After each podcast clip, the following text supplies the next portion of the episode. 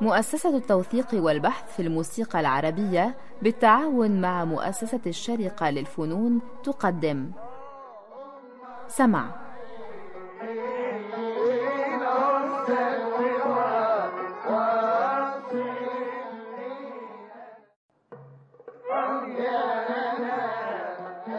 سمع. برنامج يتناول ما لدينا من إرث موسيقي بالمقارنة والتحليل. فكرة مصطفى سعيد.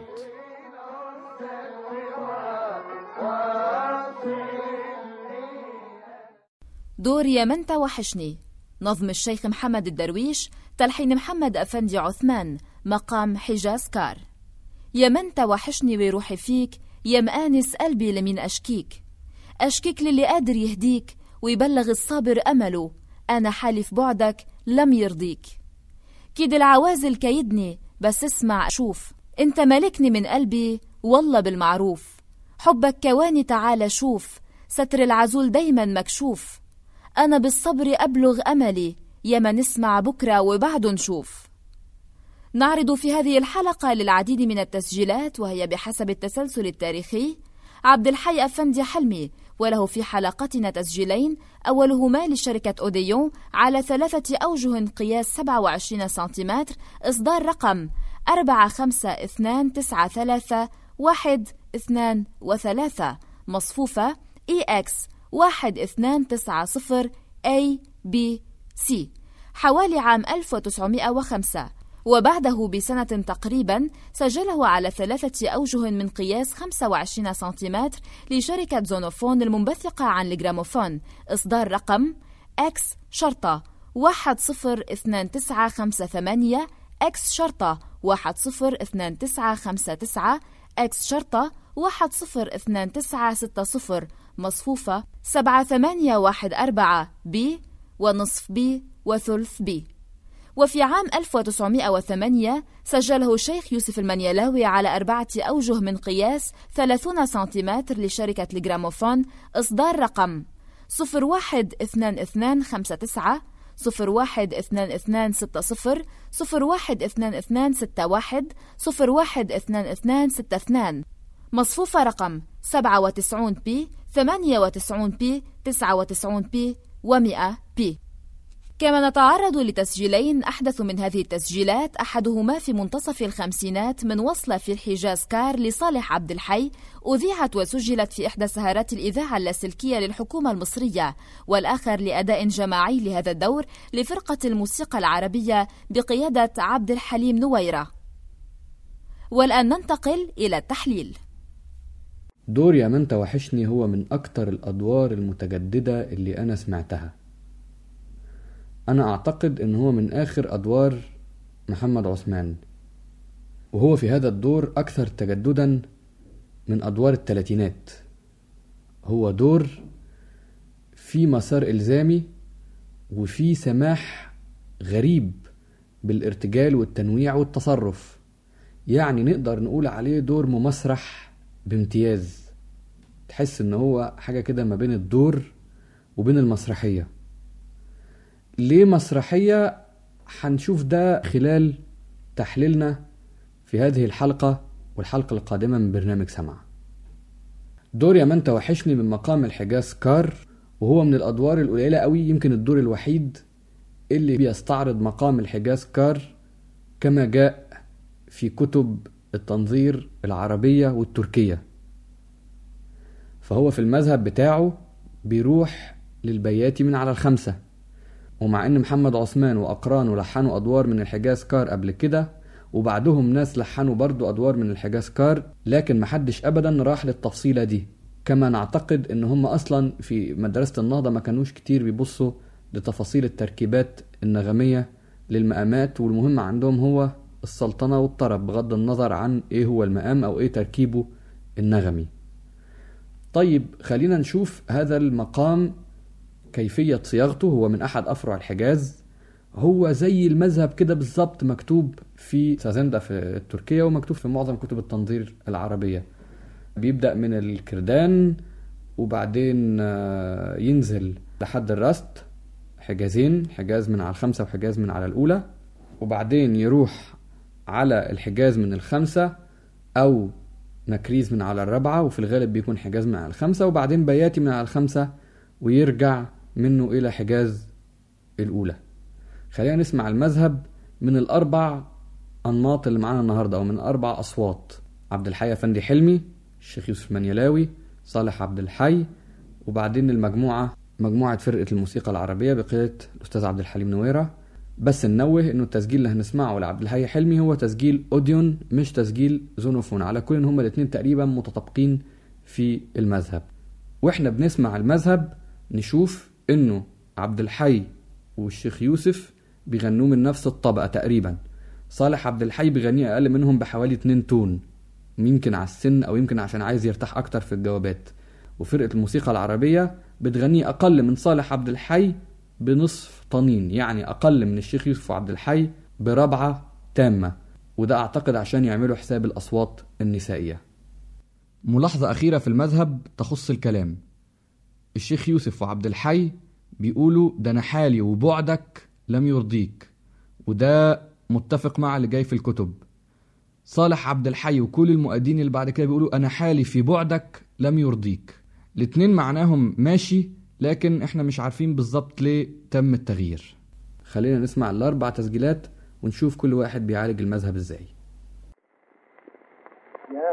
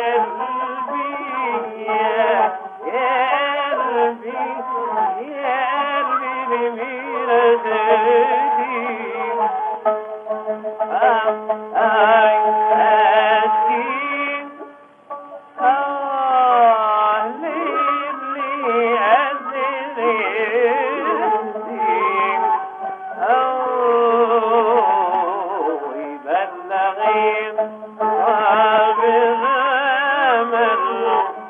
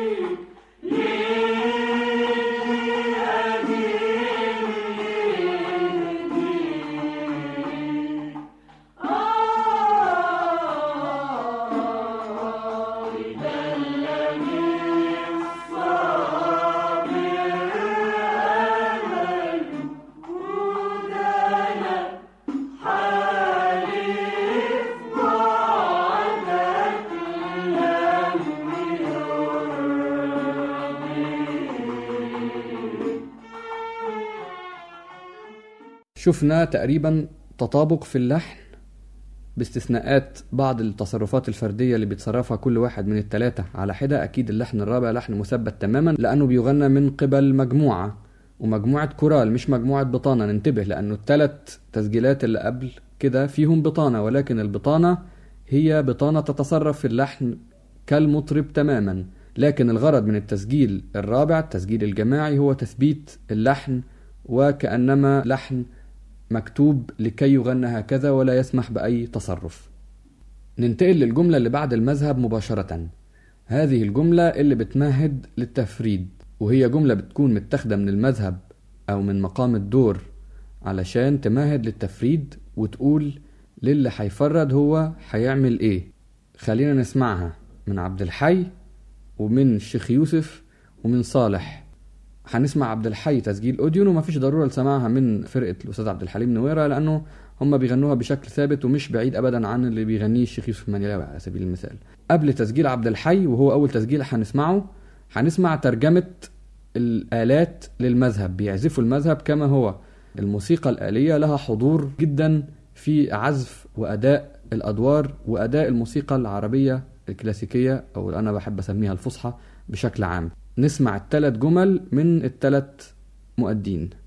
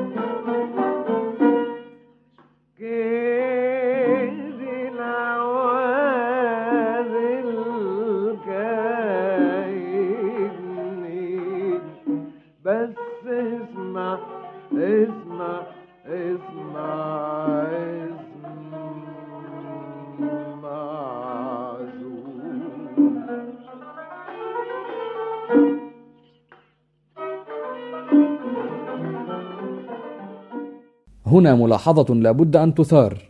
الترجمة الآلية. عند عبد الحي أفندي والشيخ يوسف الترجمة الآلية حاضرة سواء في المذهب أو في التفريد برضو في ترجمة آلية.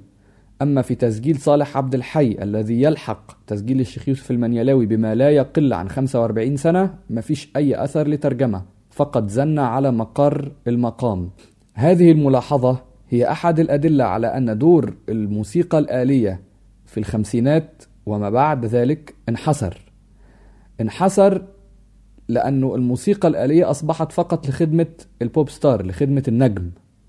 حتى لو صالح عبد الحي ما كانش عايز ده وعايز ترجمة هم الموسيقيين خلاص بطلوا متعودين على الترجمة ومتعودين إن هم يخدموا على شغل المطرب. صالح عبد الحي متأثر قوي قوي قوي بخاله. عبد الحي حلمي في أداء هذه الجملة فهي جملة شبه مثبتة وشبه مرتجلة برضو. كل واحد بيتصرف عليها زي ما هو عايز ويطول ويأثر فيها زي ما هو عايز. المهم إن هو يوصل لنفس الهدف النهائي للجملة اللي هي سلطنة ما قبل التفريد. أكيد إنه صالح عبد الحي سامع الشيخ يوسف المنيلاوي يمكن سمعه كمان مباشرة وجها لوجه مش بس التسجيل لكن تأثره أكتر بخاله عبد الحي حلمي ويمكن هو اللي معاه في البطانة على فكرة في تسجيل أوديون اللي إحنا سمعناه وكمان في تسجيل زونوفون اللي إحنا هنسمعه بعدين. بعد فقرة التفريد لازم تيجي فقرة الحوار مع البطانة اللي هي لازم يكون فيها هنك أو ترنم وبعدين فيها الوحايد اللي هو الحوار على كلام الدور. هنا بقى اللي بتبرز مسألة المسرحة مسرحة الدور. لأن محمد عثمان حاطط للمؤدي إمكانية إن هو يحط ترنم على مزاجه لكن كاتب له نقلة البياتي إجباري فبالتالي هل الترنم هيكون على البياتي ولا هيكون على الحجاز كار؟ وبعدين ينقل بياتي وبعدين حاطط له حوار مع البطانة. طيب الناس بقى تتصرف إزاي في المسائل دي؟ نسمع نقلة البياتي من عبد الحي حلمي في التسجيلين أوديون وزونوفون والشيخ يوسف في تسجيله مع جراموفون. هنلاقي إنه عبد الحي حلمي في أول تسجيل اللي هو تسجيل الأوديون بيستغل التكنولوجيا وقلبة الاسطوانة من الوش التاني للوش التالت علشان ينقل البياتي. وعبد الحي نفسه في تسجيل زونوفون بعدها بسنة تقريبا هو اللي بينقل الفرقة للبياتي. والشيخ يوسف لا الفرقة اللي بتنقله على البياتي. هو بيكون في التفريد يبدو بيديهم إشارة فالفرقة بتنقله على البياتي. بعدين بقى نشوف قصة تسجيل صالح عبد الحي. يمكن في الحلقة الجاية. بس خلينا نسمع الثلاث نقلات دول ونشوف الطرق المتعددة للنقل من الأصل لخمسة المقام اللي هي هتفرز لنا بياتي وصبا بعدين. نسمع؟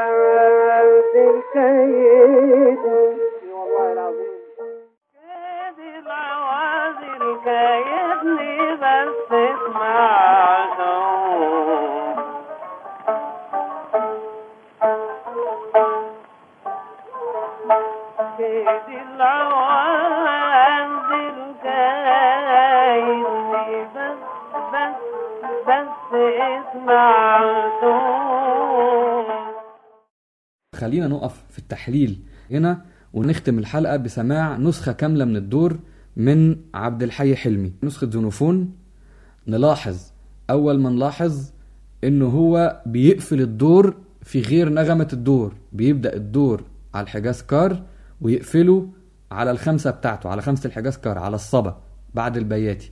مع إنه هيروح للجهاركاه الجركة من على السبعة وجركة السبعة دي بقى مش في اصل المقام بالمرة ما هياش ملهاش أي علاقة بمسار مقام الحجاز كار وده اللي بيخلينا نقول إنه في مسرحة للموضوع في إجبار للتعبير. وعبد الحي في النسخة الأوديو ما بيقولش الجركة أصلا لكن ده هنفسره في الحلقة الجاية. فاذا عبد الحي حلمي بيأثر ويطول زي ما هو عايز في الدور ما بيلتزمش بمسار الدور ابدا مع إنه ملتزم بمسرحة الدور. حواره مع البطانة محدود وقاصر على الجركة. والختمة اللي هي آخر الدور غير كده هو بيغنيه بشكل فردي تقريبا باستثناء المذهب والجزء اللي إحنا قلنا عليه قبل كده. الدور بيبدأ بتقسيم كمانجا من إبراهيم سهلون وبعدين ليالي وبعدين دولاب وبيقول الدور وبيقفله قفلة خمسة على الصبا من الخمسة من خمسة الحجاز كار بشكل متعمد جدا جدا جدا. على سيرة إبراهيم سهلون لابد أن نضيف إن إبراهيم سهلون مدوزن هنا الكمانجا دوزان غريب قوي مدوزن خمستين رابعة. يعني فا دو سول دو للمتخصصين. الدوزان ده ذكر في كتب قديمة زي كتاب الخلعي. أحيانا بنسمعه مع سامي الشوا خصوصا في تسجيلاته الأخيرة أو بعض العازفين القدامى التانيين. لكن ليس هذا الدوزان المصطلح عليه أبدا حاليا. أعتقد أنه ده ممكن يدينا قرينة زيادة على مسألة أن كل الآلات كانت بتدوزن حسب المقام وليس فقط القانون. نسمع دور يا من توحشني نظم الشيخ محمد الدرويش لحن محمد عثمان أداء عبد الحي أفندي حلمي لشركة زونوفون وبه نصل إلى ختام حلقة اليوم من برنامج سمع وإلى أن نلتقي في الحلقة الثانية من تحليل دور يا من توحشني. نترككم في الأمان ومع عبد الحي أفندي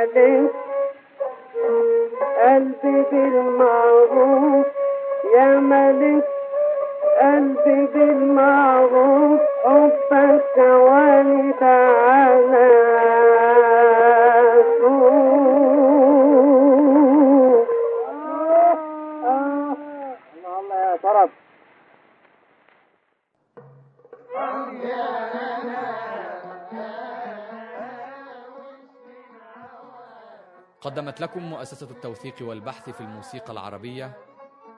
سمع.